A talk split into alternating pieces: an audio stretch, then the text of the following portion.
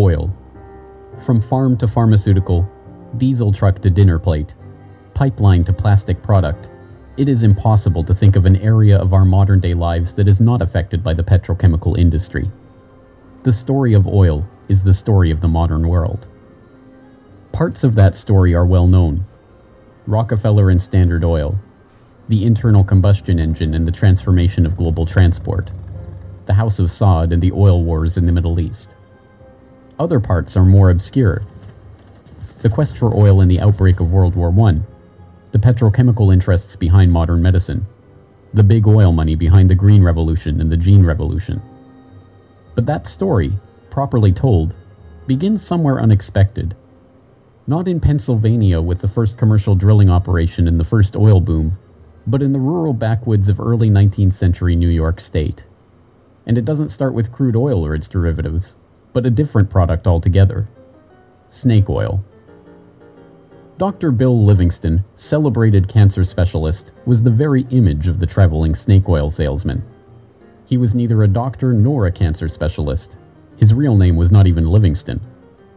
More to the point, the rock oil tonic he pawned was a useless mixture of laxative and petroleum and had no effect whatsoever on the cancer of the poor townsfolk he conned into buying it. He lived the life of a vagabond, always on the run from the last group of people he had fooled, engaged in ever more outrageous deceptions to make sure that the past wouldn't catch up with him. He abandoned his first wife and their six children to start a bigamous marriage in Canada at the same time as he fathered two more children by a third woman. He adopted the name Livingston after he was indicted for raping a girl in Cayuga in 1849. When he wasn't running away from them or disappearing for years at a time, he would teach his children the tricks of his treacherous trade. He once bragged of his parenting technique I cheat my boys every chance I get. I want to make 'em sharp. A towering man of over six feet and with natural good looks that he used to his advantage, he went by Big Bill. Others, less generously, called him Devil Bill. But his real name was William Avery Rockefeller, and it was his son, John D. Rockefeller, who would go on to found the Standard Oil monopoly and become the world's first billionaire. The world we live in today is the world created in Devil Bill's image. It's a world founded on treachery, deceit, and the naivety of a public that has never wised up to the parlor tricks that the Rockefellers and their ilk have been using to shape the world for the past century and a half. This is the story of the oligarchy.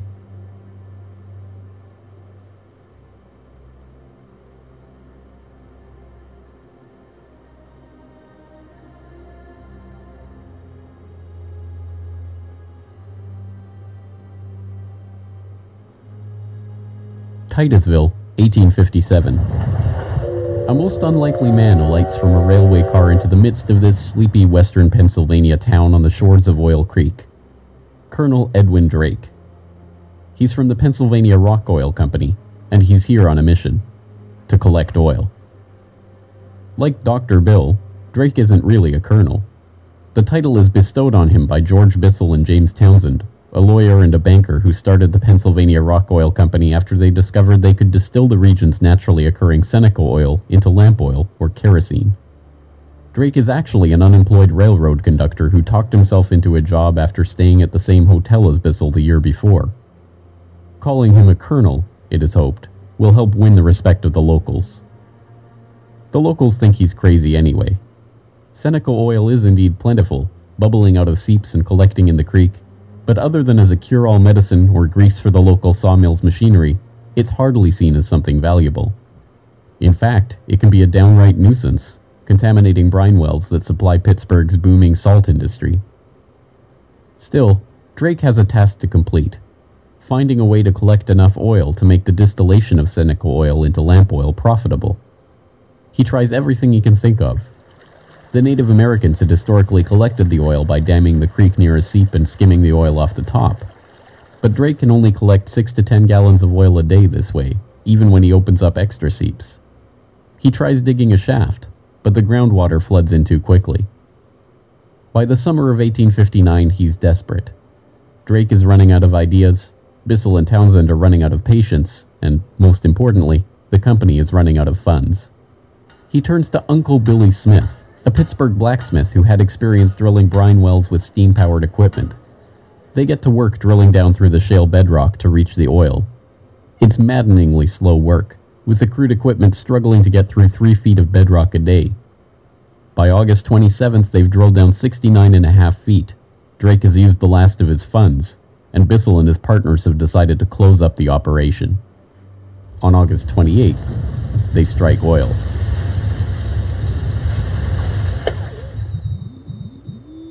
Then on Sunday, August 28, 1859, oil bubbled up the drive pipe. Uncle Billy and his son Sam bailed out several buckets of oil.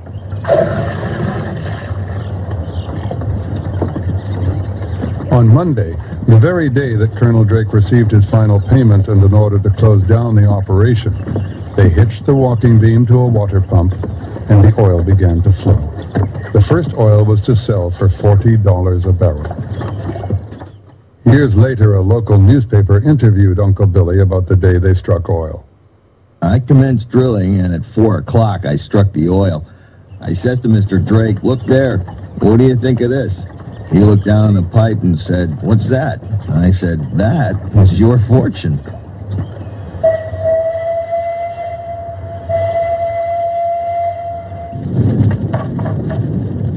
Drake's well proved that by drilling for it, oil could be found in abundance and produced cheaply.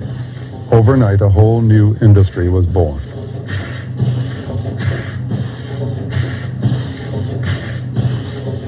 Before long, in millions of homes, farms, and factories around the world, lamps would be lit with kerosene, refined from West Pennsylvania crude. When the word came out that Drake had struck oil, the cry went up throughout the narrow valleys of western Pennsylvania. The crazy Yankee has struck oil. The crazy Yankee has struck oil. And it was the first great boom. It was like a, a gold rush.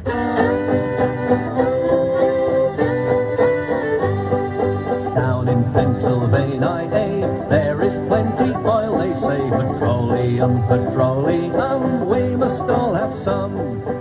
Overnight, the quiet farming backwoods of rural Pennsylvania was transformed into a bustling oil region, with prospectors leasing up flats, towns springing up from nowhere, and a forest of percussion rigs covering the land. The first oil boom had arrived. Already poised to make the most of this boom was a young up and coming bookkeeper in Cleveland with a head for numbers John Davison Rockefeller. He had two ambitions in life to make $100,000 and to live to be a 100 years old.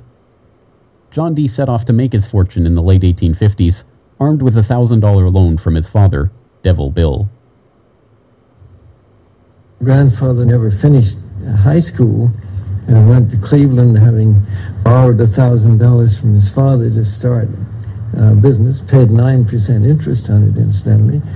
And he read about the oil business just beginning and got interested and came to realize that it was uh, a very volatile business at the time. In 1863, seeing the oil boom and sensing the profits to be made in the fledgling business, Rockefeller formed a partnership with fellow businessmen Maurice B. Clark and Samuel Andrews, a chemist who had built an oil refinery but knew little about the business of getting his product to market. Two years later, the shrewd John D. bought out his partners for $72,500 and, with Andrews as partner, launched Rockefeller and Andrews. By 1870, after five years of strategic partnerships and mergers, Rockefeller had incorporated Standard Oil. The story of the rise of Standard Oil is an oft told one. In a move that would transform the American economy, Rockefeller set out to replace a world of independent oilmen with a giant company controlled by him. In 1870, begging bankers for more loans, he formed Standard Oil of Ohio. The next year, he quietly put what he called Our Plan, his campaign to dominate the volatile oil industry, into devastating effect. Rockefeller knew that the refiner with the lowest transportation cost could bring rivals to their knees. He entered into a secret alliance with the railroads called the South Improvement Company. In exchange for large, regular shipments, Rockefeller and his allies secured transport rates far lower than those of their bewildered competitors. By 1879, when Rockefeller is 40, he controls 90% of the oil refining in the world. Within a few years, he will control 90% of the marketing of oil and a third of all of the oil wells. So this very young man controls what is not only a national but an international monopoly in a commodity that is about to become the most important strategic commodity in the world economy. By the 1880s, the American oil industry was the Standard Oil Company, and Standard Oil was John D. Rockefeller. But it wasn't long until a handful of similarly ambitious and well connected families began to emulate the Standard Oil success story in other parts of the globe. One such competitor emerged from the Caucasus in the 1870s, where Imperial Russia had opened up the vast Caspian Sea oil deposits to private development. Two families quickly combined forces to take advantage of the opportunity. The Nobels, led by Ludwig Nobel and including his dynamite inventing prize creating brother Alfred, and the French branch of the infamous Rothschild banking dynasty, led by Alphonse Rothschild. In 1891, the Rothschilds contracted with M. Samuel & Co., a Far East shipping company headquartered in London and run by Marcus Samuel, to do what had never been done before ship their Nobel supplied Caspian oil through the Suez Canal to East Asian markets. The project was immense. It involved not only sophisticated engineering to construct the first oil tankers to be approved by the Suez Canal Company, but the strictest secrecy. If word of the endeavor was to get back to Rockefeller through his international intelligence network, it would risk bringing the wrath of Standard Oil, which could afford to cut rates and squeeze them out of the market. In the end, they succeeded, and the first bulk tanker, the Murex, sailed through the Suez Canal in 1892 en route to Thailand. In 1897, M. Samuel & Co. became the Shell Transport and Trading Company. Realizing that reliance on the Rothschild Nobel Caspian oil left the company vulnerable to supply shocks, Shell began to look to the Far East for other sources of oil, in Borneo, they ran up against Royal Dutch Petroleum, established in The Hague in 1890 with the support of King William III of the Netherlands, to develop oil deposits in the Dutch East Indies.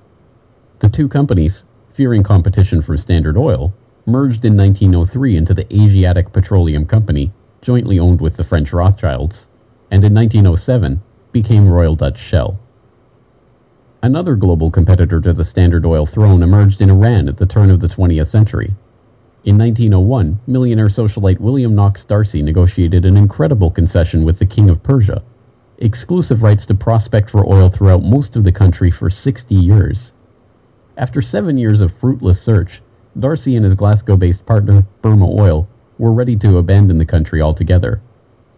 In early May of 1908, they sent a telegram to their geologist telling him to dismiss his staff, dismantle his equipment, and come back home. He defied the order and weeks later struck oil. Burma Oil promptly spun off the Anglo Persian Oil Company to oversee production of Persian oil. The British government took 51% majority control of the company's shares in 1914 at the behest of Winston Churchill, then First Lord of the Admiralty, and survives today as BP. The Rothschilds and Nobels, the Dutch royal family, the Rockefellers, these early titans of the oil industry and their corporate shells pioneered a new model for amassing and expanding fortunes hitherto unheard of. They were the scions of a new oligarchy, one built around oil and its control, from wellhead to pump. But it was not just about money. The monopolization of this, the key energy resource of the 20th century, helped secure the oligarchs not just wealth, but power over the lives of billions billions who came to depend on black gold for the provision of just about every aspect of their daily lives. In the late 19th century, however, it was by no means certain that oil would become the key resource of the 20th century. As cheap illumination from the newly commercialized light bulb began to destroy the market for lamp oil, the oligarchs were on the verge of losing the value from their monopoly. But a series of lucky strikes was about to catapult their fortunes even further. The very next year after the commercial introduction of the light bulb, another invention came along to save the oil industry. German engineer Carl Benz patented a reliable two stroke internal combustion engine. The engine ran on gasoline, another petroleum byproduct, and became the basis for the Benz Motorwagen that, in 1888, became the first commercially available automobile in history. And with that stroke of luck, the business that Rockefeller and the other oligarchs had spent decades consolidating was saved. But more luck was needed to ensure the market for this new engine. In the early days of the automobile era, it was by no means certain that gas powered cars would come to dominate the market. Working models of electric vehicles have been around since the 1830s, and the first electric car was built in 1884. By 1897, there was a fleet of all electric taxis shuttling passengers around London. The world land speed record was set by an electric car in 1898. By the dawn of the 20th century, electric cars accounted for 28% of the automobiles in the United States. The electrics had advantages over the internal combustion engine. They required no gear shifting or hand cranking and had none of the vibration, smell, or noise associated with gasoline powered cars. Lady Luck intervened again on January 10, 1901, when prospectors struck oil at Spindletop in East Texas.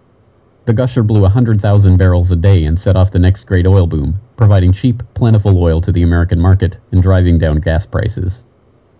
It wasn't long before the expensive, low range electric engines were abandoned altogether, and big, loud, gas guzzling engines came to dominate the road, all fueled by the black gold that Standard Oil, Shell, Gulf, Texaco, Anglo Persian, and the other oil majors of the time were drilling, refining, and selling. Perhaps John D's greatest stroke of luck, however, was not supposed to be luck at all. Rockefeller had come under increasing scrutiny by a public outraged by the unprecedented wealth he had amassed through Standard Oil. Muckraking reporters like Ida Tarbell began digging up the dirt on his rise to power through railroad conspiracies, secret deals with competitors, and other shady practices. The press pictured him as a colossus with bribed politicians literally in the palm of his hand. Standard Oil was a menacing octopus with its tentacles strangling the lifeblood of the nation. Hearings began, investigations were launched, lawsuits were brought against him, and then, finally, in 1911, the Supreme Court made a monumental decision.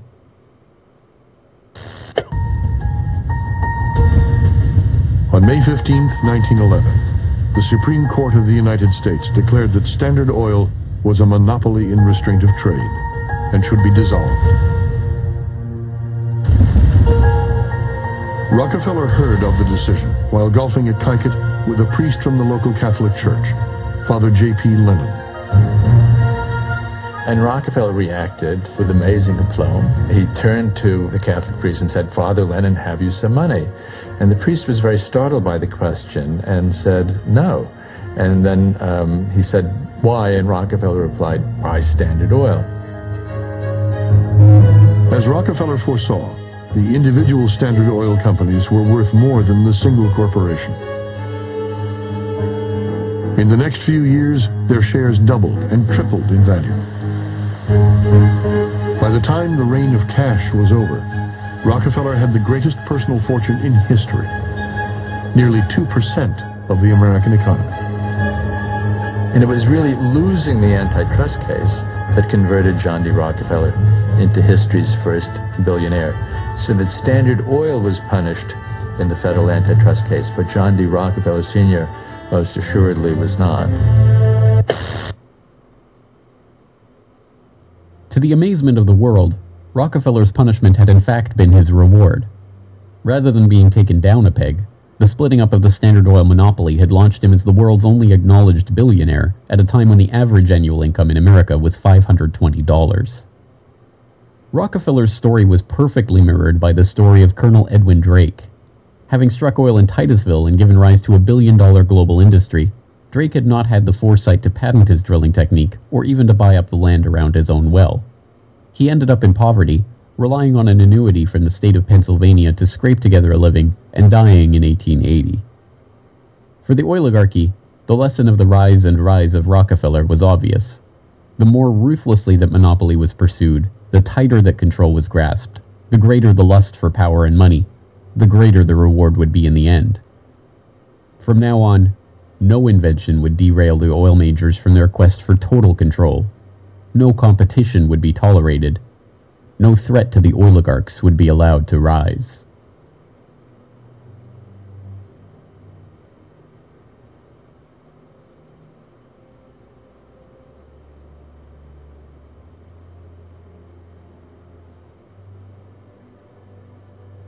When asked how he could justify the treachery and deceit with which he had pursued the creation of the Standard Oil monopoly, John D. Rockefeller is reputed to have said, Competition is a sin.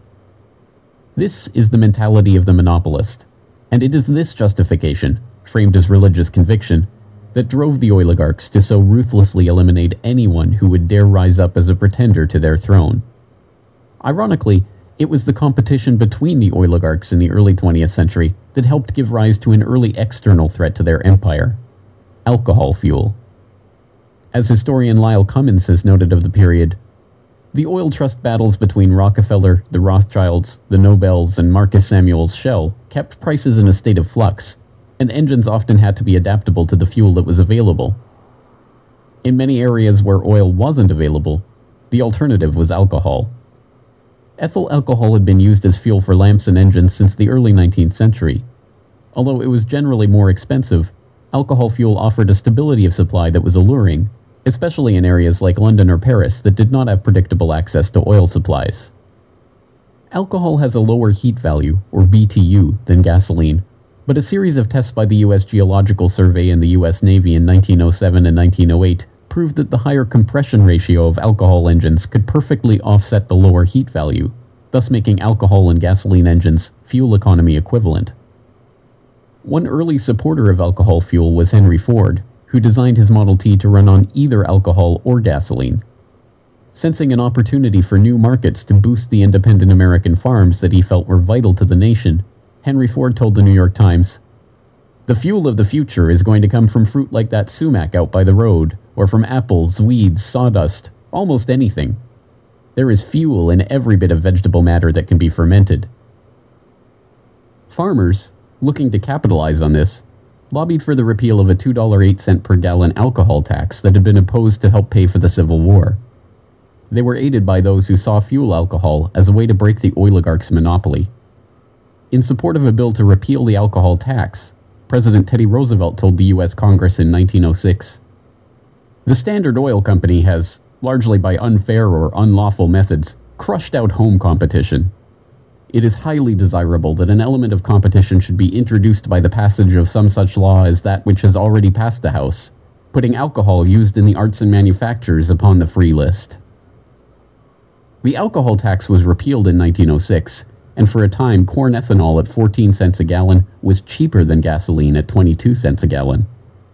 The promise of cheap, unpatentable, unmonopolizable fuel production, production open to anyone with raw vegetable matter and a still, swept the nation.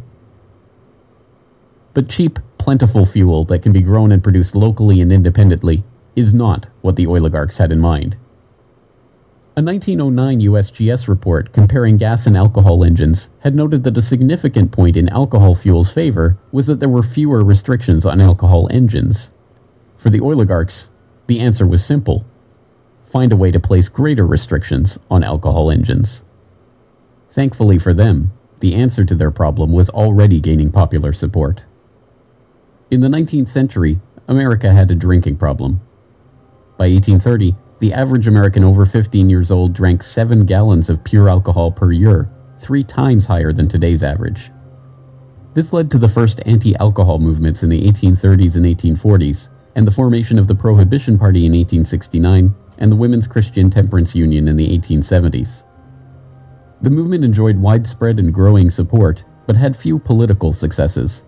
Maine flirted with prohibition by outlawing the sale and manufacture of liquor in 1851, but the ban only lasted five years. This changed with the formation of the Anti Saloon League in Standard Oil's birth state of Ohio in 1893. The ASL was started by John D. Rockefeller's longtime personal friend Howard Hyde Russell and was bankrolled in part by generous annual donations from Rockefeller himself. The ASL, with Rockefeller's backing, quickly became the driving force behind a national movement to outlaw the production and sale of alcohol. Rockefeller was a teetotaler himself, not from moral concern, but because he was afraid that good cheer among friends would lead to his downfall in business. Stephen Harkness, one of the silent partner investors in Standard Oil and a director in the company until his death, had caught Rockefeller's eye when he made a fortune buying up whiskey in advance of a new excise tax that he had been tipped about and selling it at a huge profit after the tax kicked in. No, Rockefeller and Standard Oil were not concerned about the moral state of the nation, except as far as it impacted their bottom line. But when Prohibition did come in 1920, it had an interesting side effect. Although it didn't ban the use of ethanol as a fuel directly, it did lead to increasingly burdensome restrictions requiring producers to add petroleum products to their ethanol to make it poisonous before it could be sold. Alcohol fuel, now completely unable to compete with gasoline, was abandoned altogether by the automobile industry. Another existential threat to the vast fortunes of the early oligarchs was to require an even greater effort at social engineering public transportation. By the end of World War I, private car ownership was still a relative rarity. Only one in ten Americans owned a car. Rail was still the transportation of choice for the vast majority of the public, and city dwellers in most major cities relied on electric trolley networks to transport them around town. In 1936, General Motors formed a front company, National City Lines, along with Firestone Tire and Standard Oil of California, to implement a process of bustitution, scrapping streetcars and tearing up railways to replace them with GM's own buses running on Standard Oil supplied diesel. The plan was remarkably successful. As historian and researcher F. William Engdahl notes in Myths, Lies, and Oil Wars, by the end of the 1940s, GM had bought and scrapped over 100 municipal electric transit systems in 45 cities and put gas burning GM buses on the streets in their place.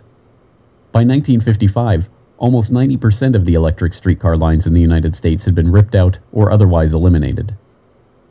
The cartel had been careful to hide their involvement in national city lines, but it was revealed to the public in 1946 by an enterprising retired naval lieutenant commander, Edwin J. Quinby, he wrote a manifesto exposing what he called a careful, deliberately planned campaign to swindle you out of your most important and valuable public utilities, your electric railway system. He uncovered the oligarch's stock ownership of National City Lines and its subsidiaries, and detailed how they had step by step bought up and destroyed the public transportation lines in Baltimore, Los Angeles, St. Louis, and other major urban centers. Quinby's warning caught the attention of federal prosecutors, and in 1947, National City Lines was indicted for conspiring to form a transportation monopoly and conspiring to monopolize sales of buses and supplies. In 1949, GM, Firestone, Standard Oil of California, and their officers and corporate associates were convicted on the second count of conspiracy. The punishment for buying up and dismantling America's public transportation infrastructure? A $5,000 fine. H.C. Grossman, who had been the director of Pacific City Lines when it oversaw the scrapping of Los Angeles' $100 million Pacific Electric system, was fined exactly $1. Unsurprisingly, GM and its associates did not remain in the doghouse for long. In 1953, President Eisenhower appointed Charles Wilson, then the president of General Motors, as Secretary of Defense. Wilson, with Francis DuPont of the Rockefeller connected DuPont family as chief administrator of federal highways, oversaw one of the largest public works projects in American history the creation of the interstate highway system. With a war era excise tax on train tickets still in place, and federally funded highways and airports providing cheaper alternatives, rail travel declined a startling 84% between 1945 and 1964. This social engineering paid off well for Standard Oil and its growing list of petrochemical associates. In the two and a half decades after the outbreak of World War II, vehicle production in Detroit almost tripled, from 4.5 million cars a year in 1940 to over 11 million in 1965. As a result, sales of refined gasoline over the same period rose 300%. But Rockefeller was not the only oligarch working to crush all opposition to his monopoly. Across the pond, the European oligarchs were working to protect their own oil investments from upstart competitors. In 1889, a consortium of German investors led by Siemens Deutsche Bank obtained a concession from the Turkish government for extension of a railway line connecting Berlin to Basra on the Persian Gulf via Baghdad in what was then part of the Ottoman Empire. The Berlin Baghdad railway concession was for 99 years and came with mineral rights for 20 kilometers on either side of the line. An especially lucrative deal since the rail cut right through the heart of the still untapped Mesopotamian oil region south of Mosul along the Tigris River. For the powers behind the British Empire, concerned with the military rise of Germany, this deal was unacceptable. Well, Germany in the end of the 19th century was looking for outlets for its exports, its industrial exports, as the German economy was growing like China is uh, growing in the last 30 years. And they decided that Turkey would be an ideal strategic trade partner for Germany. And Georg von Siemens, uh, one of the directors of Deutsche Bank, came up with a strategy to extend a railway from Berlin all the way down to Baghdad, which was then part of Ottoman, the Ottoman Empire, Baghdad in Iraq today, near the Persian Gulf. And German military began training the Turkish military. Uh, German industry began investing in Turkey. They saw a huge potential market to begin bringing Turkey into the 20th century economically. Well, Deutsche Bank also negotiated mineral rights. I think it was 20 kilometers on either side of the railway. And it was already known in 1914 that Mosul and these other areas contained huge petroleum deposits. Well, why is that significant? At the end of the century, 19th century, Jack Fisher, the Lord of the Admiralty and, and the head of the Royal Navy, uh, advocated the conversion of the British Navy from coal fired to oil fired, that it would have a qualitative strategic improvement in their uh, every aspect of, of warship design.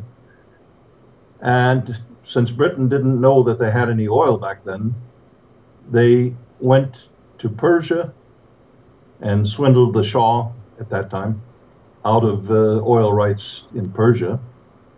They went to Kuwait and backed a coup d'etat of, of the Al Sabah uh, family to be a British pawn. And they literally wrote a contract with him that nothing that Kuwait does with the outside world will be done without approval of the British governor.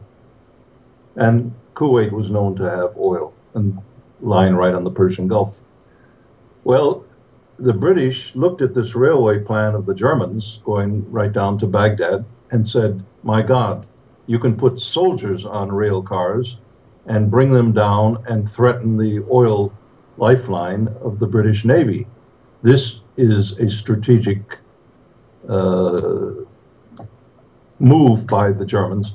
It also would make Germany independent of the British control of the seas. The British oligarchs, including the British Crown with its hidden controlling stake in Anglo Persian oil and the Rothschilds merchant Marcus Samuel at Royal Dutch Shell, sought to counter this German threat to their commercial and strategic interests. They used Armenian born, naturalized British citizen Calouste Gulbenkian, the architect of the Royal Dutch Shell merger, in order, as he later recalled, to see British influence get the upper hand in Turkey against the Germans. If that was his task, it was a remarkable success. In 1909, the British set up the Turkish National Bank, which was Turkish in name only. Founded by London banker Sir Edward Cassel and with directors like Hugo Baring of the Barings banking family, Cassel himself, and Gulbenkian, the bank set up the Turkish Petroleum Company in 1912.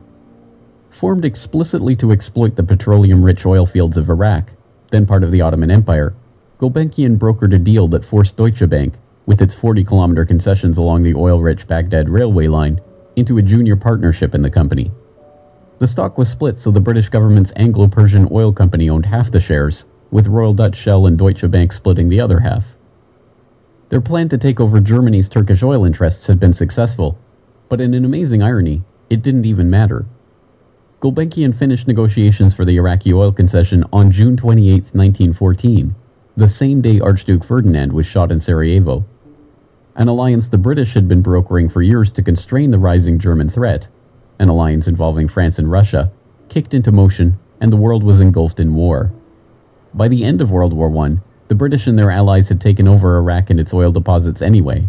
Germany had been completely cut out, and Gulbenkian, their scheming servant, received 5% of all oil field proceeds in the newly minted country. As the century wore on, the oil industry grew beyond the control of the handful of families that had dominated it since its inception. Oil deposits were located around the globe, and the resources of entire nation states were marshaled to control them. Now, threats to the oligarchs and their interests required multilateral, multinational responses, and the consequences of those deals were felt worldwide. The story of the oil shock of 1973, as it has been delivered to us by the history books, is well known. By the late 1960s, the nation relied on imported oil to keep the economy strong. Then, in the early 1970s, oil dependent America's nightmares came true. Thirteen oil producing countries in the Middle East and South America formed OPEC, the Organization of Petroleum Exporting Countries. In 1973, OPEC placed an oil embargo on the U.S. and other nations that had supported Israel against the Arab states in the Yom Kippur War. The American economy went into a tailspin as gas shortages gripped the nation. Few, however, know that the crisis and its ensuing response was in fact prepared months ahead of time at a secret meeting in Sweden in 1973. The meeting was the annual gathering of the Bilderberg Group, a secretive cabal formed by Prince Bernhard of the Netherlands in 1954. The Dutch royal family not only gave its royal imprint to Royal Dutch Petroleum, they are still rumored to be, along with the Rothschilds, one of the largest shareholders in Royal Dutch Shell, from the days when Queen Wilhelmina's Anglo Dutch petroleum holdings and other investments made her the world's first female billionaire, right through to today. Bernhard's guest list at the Bilderberg Group reflected his position in the oligarchy. Alongside him at the Swedish conference were David Rockefeller of the Standard Oil dynasty and his protege Henry Kissinger, Baron Edmund de Rothschild, E.G. Collado, the vice president of Exxon, Sir Denis Greenhill, director of British Petroleum, and Gerrit A. Wagner, president of Bernhard's own Royal Dutch Shell. At the meeting in Sweden, held five months before the oil crisis began, the oligarchs and their political and business allies were planning their response to a monetary crisis that threatened the world dominance of the US dollar.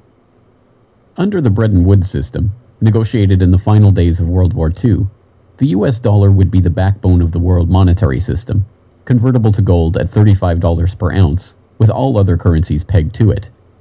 Increasing US expenditures in Vietnam and decreasing exports caused Germany, France, and other nations to start demanding gold for their dollars.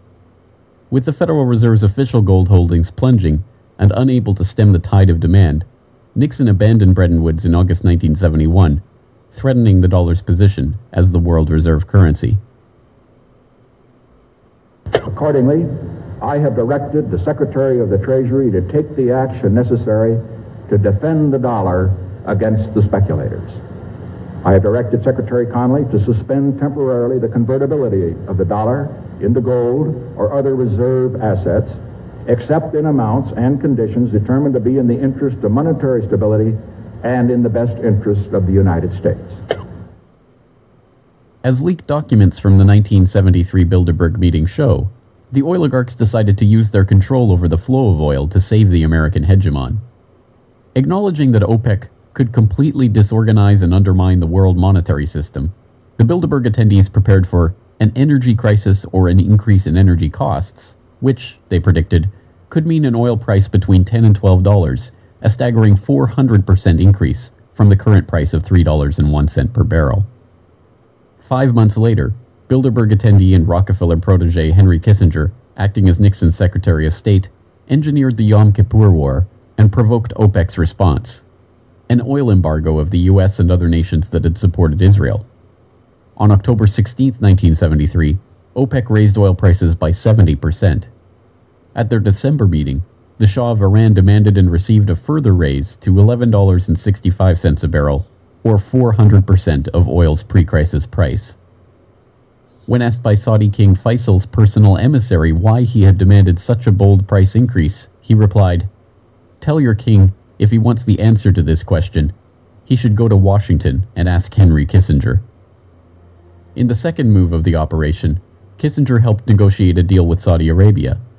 In exchange for U.S. arms and military protection, the Saudis would price all their future oil sales in dollars and recycle those dollars through treasury purchases via Wall Street banks.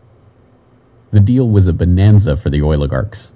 Not only did they get to pass the price increases on to the consumers, but they benefited from the huge flows of money into their own banks.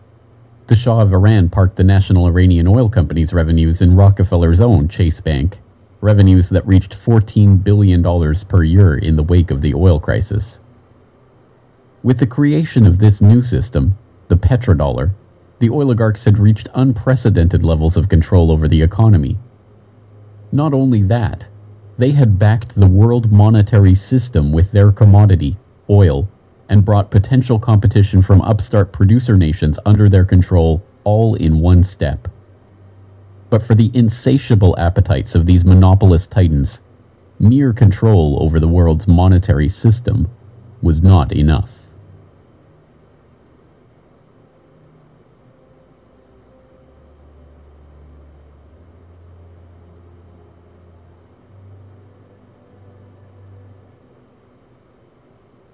In the 19th century, railroad conspiracies and predatory pricing had been enough to assure the oligarchs' monopoly.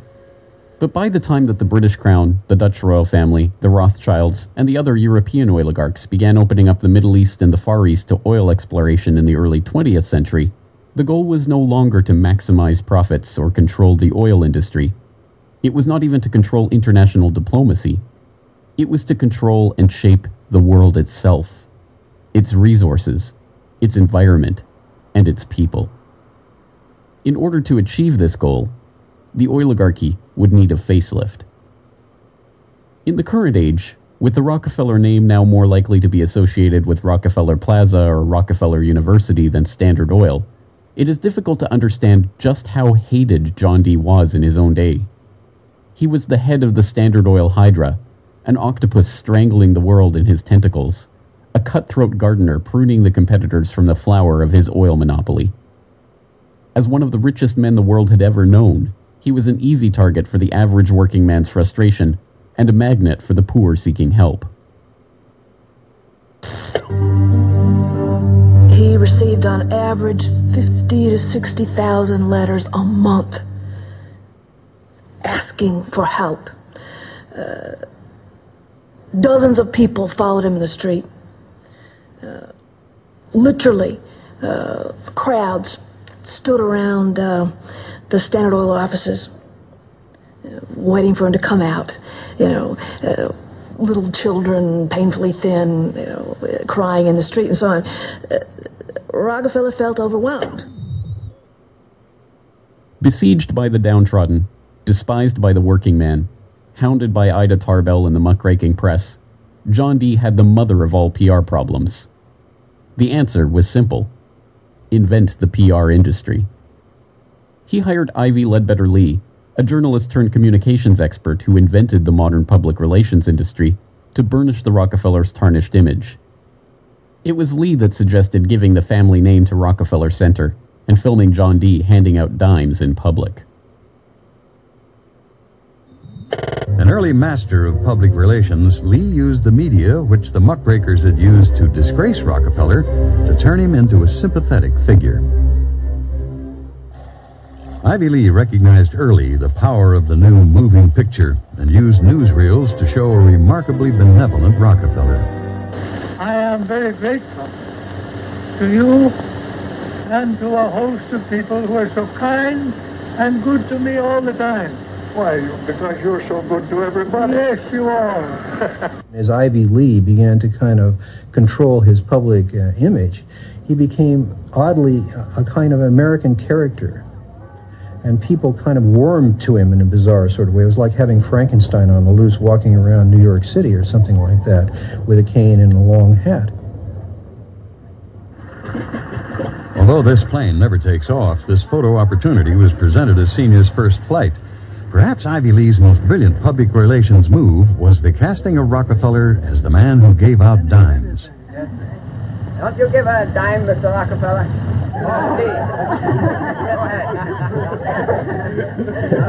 you bet a dime. Thank you, sir.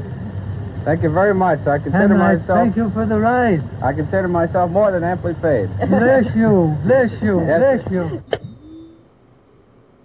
These PR stunts seem obvious and ham handed by today's standards, But they were effective enough. To this day, people leave dimes on the stone marker at the base of the 70 foot Egyptian obelisk that towers over John D.'s final resting place in Cleveland's Lakeview Cemetery. But it was not stage managed photo opportunities like these that transformed Rockefeller into a public hero. In order to win the public over, he was going to have to give them what they wanted. And what they wanted wasn't difficult to understand money. But just as his father, Devil Bill, had taught him to do in all his business dealings, Rockefeller made sure to get the better end of the bargain. He would donate his great wealth to the creation of public institutions, but those institutions would be used to bend society to his will. As every would be ruler throughout history has realized, society has to be transformed from the ground up. Americans in the 19th century still prized education and intellectual pursuits, with the 1840 census finding unsurprisingly that the United States, a nation that had been mobilized by tracts like Thomas Paine's remarkably popular Common Sense, was a nation of readers with a remarkable 93% to 100% literacy rate. Before the first compulsory schooling laws in Massachusetts in 1852, education was private and decentralized, and as a result, classical education, including study of Greek and Latin and a solid grounding in history and science, was widespread. But a nation of individuals who could think for themselves was anathema to the monopolists. The oligarchs needed a mass of obedient workers, an entire class of people whose intellect was developed just enough to prepare them for lives of drudgery in a factory. Into the midst stepped John D. Rockefeller with his first great act of public charity the establishment of the University of Chicago. He was aided in this task by Frederick Taylor Gates, a Baptist minister that Rockefeller befriended in 1889 and who would go on to be John D.'s most trusted philanthropic advisor. Gates would go on to write a short tract, The Country School of Tomorrow, that laid out the Rockefeller plan for education. In our dream, we have limitless resources, and the people yield themselves with perfect docility to our molding hand. The present educational conventions fade from our minds, and, unhampered by tradition, we work our own goodwill upon a grateful and responsive folk. We shall not try to make these people or any of their children into philosophers, or men of learning or science. We are not to raise up from among them authors, orators, poets, or men of letters. We shall not search for embryo great artists, painters, musicians, nor will we cherish even the humbler ambition to raise up from among them lawyers, doctors, preachers, politicians, statesmen, of whom we now have ample supply. Although Rockefeller's resources weren't exactly limitless, they might as well have been. In 1902, he established the General Education Board to help implement Gates's vision for the country school of tomorrow with a staggering $180 million endowment. The Rockefeller influence on education was felt almost immediately, and it was amplified by help from fellow monopolists of the era who were approaching the topic of philanthropy from the same angle. Although best known as a steel magnate, Andrew Carnegie's fortune started on the railroads transporting Rockefeller's Standard Oil around the country, and was greatly magnified by a lucrative investment in property near Oil Creek that provided steady, profitable oil sales. In 1905, he established the Carnegie Foundation for the Advancement of Teaching, a tax free foundation through which Carnegie and his appointees could direct the development of the education system in the United States and, eventually, worldwide. In 1910, Rockefeller followed suit by establishing the Rockefeller Foundation, which became the tax free umbrella organization for his philanthropic ambitions. As the Reece Committee, a congressional investigation into the activities of these tax free foundations in the 1950s discovered, it wasn't long before Carnegie's endowment approached Rockefeller's foundation with a proposal to cooperate on their shared desire to transform the American education system in their own image. Norman Dodd, the director of research for the congressional committee who was granted access to the Carnegie Endowment's board minutes, explains. So they approach the Rockefeller Foundation with the suggestion that that portion of education which is could be considered domestic be handled by the Rockefeller Foundation and that portion which is international should be handled by the endowment. And they then decide that the key to the success of these two operations lay in the, an alteration of the teaching of American history. So they approach four of the then most prominent teachers of American history in the country, people like Charles and Mary Beard, and their suggestion to them is will they alter the manner in which they present this subject and they get turned down flat. So they then decide that it is necessary for them to do, as they say, build our own stable of historians. And, if, and then they re- approach the Guggenheim Foundation, which specializes in fellowships, and say, when we find young men in the process of studying for doctorates in the field of American history, and we feel that they are uh, the right caliber, will you grant them fellowships on our say so? And the answer is yes. So, under that condition, eventually they assemble 20. And they take this 20 potential teachers of American history to London, and there they're briefed into what is expected of them when, as, and if they secure appointments in keeping with the doctorates they will have earned. And um, that new, that group of 20 historians ultimately becomes the nucleus of the American Historical Association. And then toward the end of the 1920s, the endowment grants to the American Historical Association $400,000 for a study of our history in a manner which points to what can this country be can it look forward to in the future? And uh, that culminates in a seven volume study book study the last volume of which is of course in essence a summary of the contents of the other six and the essence of the last volume is the future of this country belongs to collectivism administered with characteristic American efficiency. With this base for transformation firmly established, the Rockefeller Foundation and like minded organizations embarked on a program so ambitious that it almost defies comprehension. They transformed the practice of medicine. As usual, the oligarchs that funded this change were also there to profit from it, and once again, John D. took his cue from Devil Bill's example. William Rockefeller had called his brand of snake oil Nujol for new oil, and Standard Oil spun off Nujol as a laxative under their Stanco subsidiary. Manufactured on the same premises as Flit, an insecticide also derived from Standard Oil's byproducts, Nujol sold at the druggist for 28 cents per 6 ounce bottle. It cost Standard Oil less than one fifth of a cent to manufacture. Pharmaceuticals provided a lucrative new opportunity for the oligarchs, but in a turn of the century America that was still largely based on naturopathic herbal remedies, it was a tough sell. The oligarchy went to work changing that. In 1901, John D. established the Rockefeller Institute for Medical Research. The institute recruited Simon Flexner, a pathology professor at the University of Pennsylvania, to serve as its director. His brother, Abraham, was an educator who was contracted by the Carnegie Foundation to write a report on the state of the American medical education system. His study, the Flexner Report, along with the hundreds of millions of dollars that the Rockefeller and Carnegie Foundations were to shower on medical research in the coming years, resulted in a sweeping overhaul of the American medical system. Naturopathic and homeopathic medicine, medical care focused on the unpatentable, unmarketable natural remedies and cures, was now dismissed as quackery only drug based allopathic medicine requiring expensive medical procedures and lengthy hospital stays was to be taken seriously. The fortunes of Carnegie, Morgan, and Rockefeller financed surgery, radiation, and synthetic drugs. They were to become the economic foundations of the new medical economy.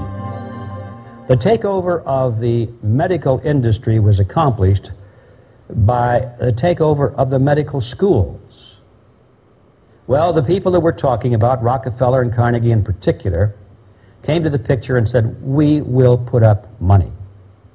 They offered tremendous amounts of money to the schools that would agree to cooperate with them. The donors said to the schools, we're, we're, giving you all this money. Now, would it be too much to ask if we could put some of our people on your board of directors to see that our money is being spent wisely? Almost overnight, all of the major universities received large grants from these sources and also accepted one, two, or three of these people that I mentioned on their board of directors, and the schools literally were taken over by the financial interests that put up the money.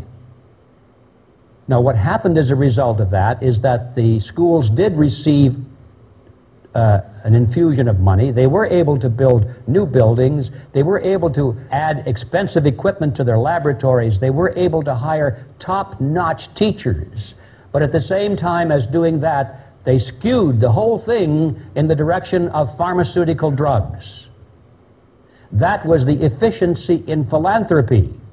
The doctors from that point forward in history would be taught pharmaceutical drugs. All of the great teaching institutions in America were captured by the pharmaceutical interests in this fashion. And it's amazing how little money it really took to do it. The oligarchy birthed entire medical industries from their own research centers and then sold their own products from their own petrochemical companies as the cure. It was Frank Howard, a Standard Oil of New Jersey executive, who would go on to persuade Alfred Sloan and Charles Kettering to donate their fortunes to the cancer center that would then bear their name.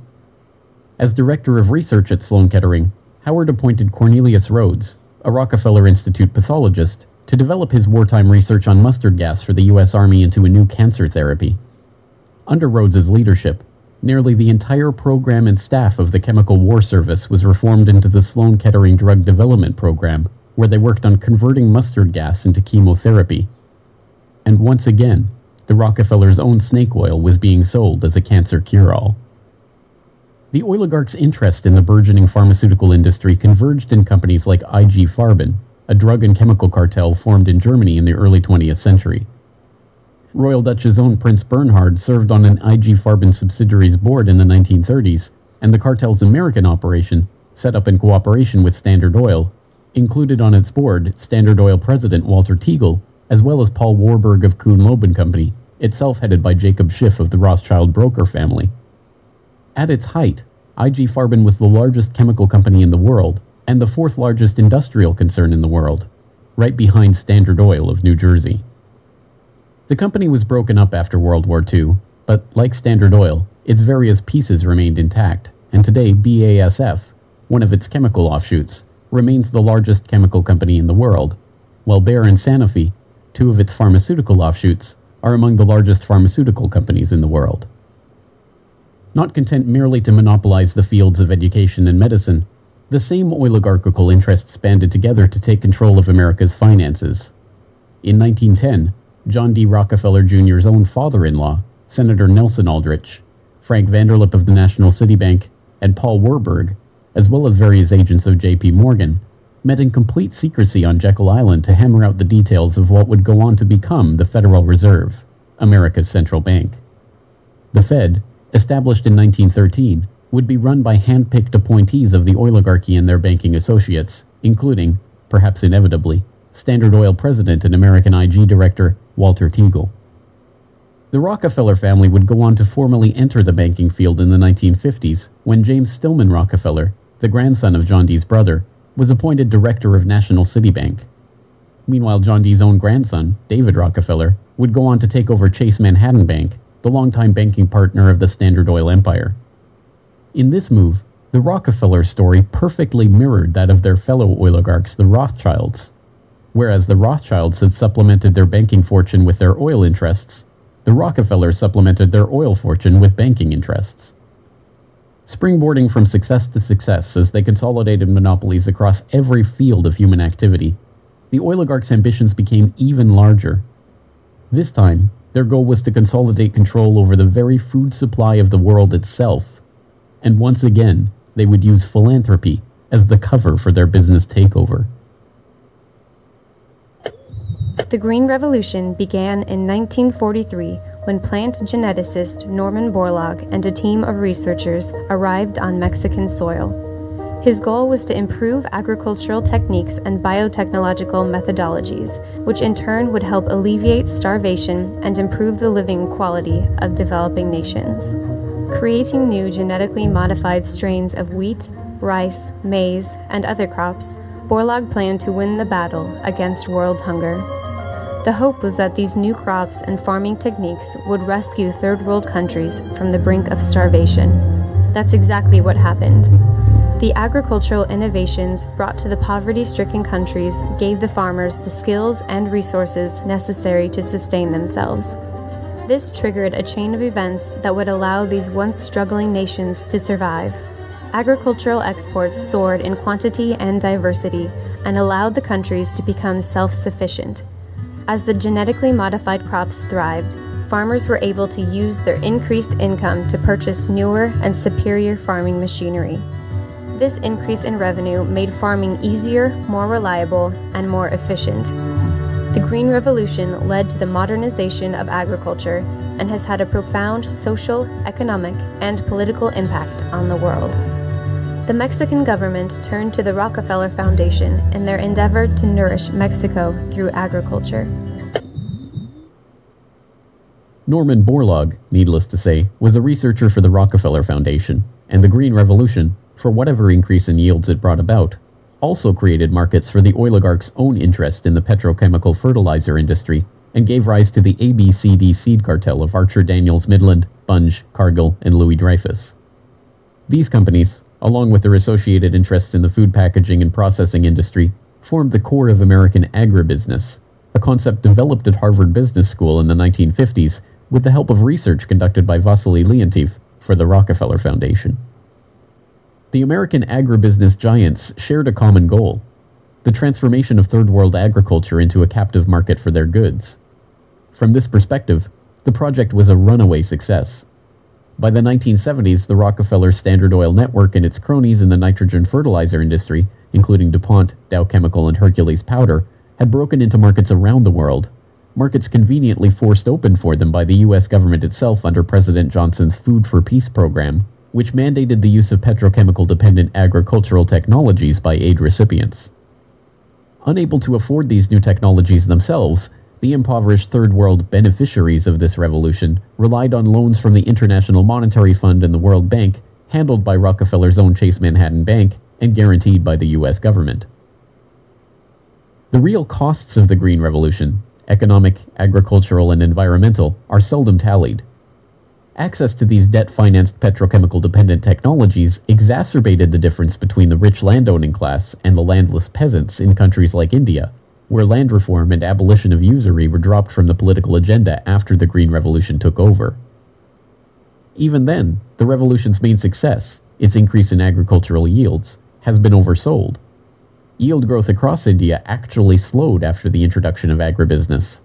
The environmental destruction is even more devastating an overview in the December 2000 edition of Current Science notes The Green Revolution has not only increased productivity, but it has also produced several negative ecological consequences, such as depletion of lands, decline in soil fertility, soil salinization, soil erosion, deterioration of environment, health hazards, poor sustainability of agricultural lands, and degradation of biodiversity. Indiscriminate use of pesticides, irrigation, and imbalanced fertilization has threatened sustainability. The Rockefeller Foundation even acknowledges the critiques of the Green Revolution it funded into existence, insisting that current initiatives take into account lessons learned. Even so, the Foundation continues to fund research and write reports on how to improve prospects for agribusiness investment in its target markets. As egregious as the Green Revolution was and continues to be, however, in many ways it was just the prelude to an even more ambitious project the Gene Revolution. Now the project is not merely to monopolize the technologies, supplies, and chemical inputs for agriculture worldwide, but to monopolize the food supply itself through the replacement of the world's natural seeds with patentable, genetically modified crops. The players involved in this gene revolution are almost identical to the players in the green revolution, with IG Farben offshoots, Bayer Crop Science and BASF Plant Science, mingling with traditional oligarch associate companies like Dow AgroScience, DuPont Biotechnology, and, of course, Monsanto, all funded by the Rockefeller Foundation and fellow philanthropists at the Ford Foundation, the Bill and Melinda Gates Foundation, and like minded organizations. The convergence of corporate, philanthropic, governmental, and intergovernmental interests in promoting GM crops around the world can be seen in the bewildering array of research institutes, industry associations, and consultative groups devoted to the case. The Rockefeller funded International Rice Research Institute, the Rockefeller Monsanto USAID Brainchild International Service for the Acquisition of Agrobiotech Applications, the Rockefeller Ford World Bank created Consultative Group of International Agricultural Research, and dozens of other bland, benign sounding organizations research and promote GM crops in target markets around the globe, with the profits ending up in the oligarchs' coffers. A representative example of this story is the agribusiness neocolonization of Argentina, where Monsanto ran an elaborate bait and switch to get the country hooked on its genetically modified Roundup Ready soybeans before demanding royalties on the crops that were by then already growing. DuPont then took over, magnanimously beginning a Protein for Life program to foist their own GM soybeans on the country's poor. The same scene has played itself out in country after country, where cartel developed GM crops are foisted on emerging economies through food aid, usually during times of famine when those countries are especially vulnerable. Only a handful of countries like Zambia or Angola have outright rejected this GMO takeover of their food supply, generously subsidized by the US government to the benefit of the agribusiness cartel.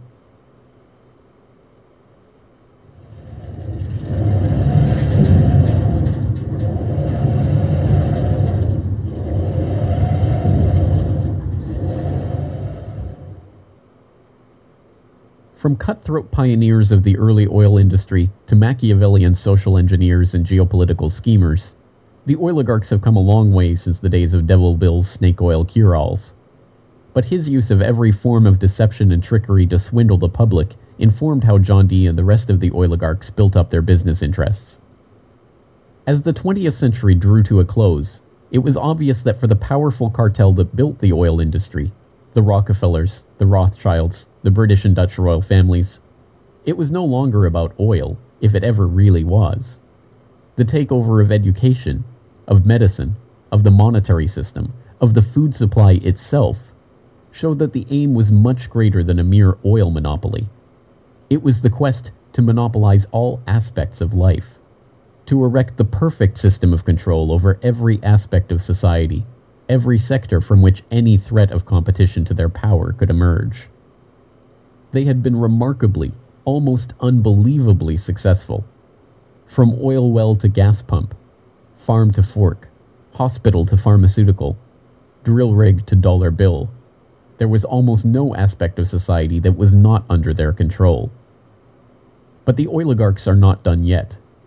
Their next project, launched in the late 20th century, is almost too ambitious to be comprehended. It is not about oil, it is not about money. It is about the monopolization of life itself. They have spent decades preparing the path for this takeover and marshaled their mind boggling resources in service of the task. And the vast majority of the world's population, still playing the shell game that the oligarchs perfected and abandoned long ago, are about to fall right into their hands yet again. Ladies and gentlemen, the battle against climate change is surely the most defining and pivotal challenge of our times. Even in a world full of daunting perils and crises, it is hard to imagine anything that poses a greater challenge and opportunity for humanity. The negative impact of population growth on all of our planetary ecosystems is becoming appallingly evident. The science is unequivocally true, and that, that there is a price to carbon in their future. What do you see as the biggest challenges in, in conservation? Uh, the, the growing human population. Because if where we are, there's nothing else. We have to start spending money, um, you know, fast on the solutions that we have in hand to try and help these countries which are already seeing the effects of climate change today and seeing the effects of our, our consumption, basically. David Rothschild, thank you so much for joining us here on Bloomberg. Down in Pennsylvania, eh, there is plenty oil, they say. Petroleum, petroleum, we must all have some. The oily fever, don't you see, infects most every live Yankee. From north, from east and west, they come for petroleum oil. Oil, oil, oil, oh petroleum. Oil, oil, oil, petroleum.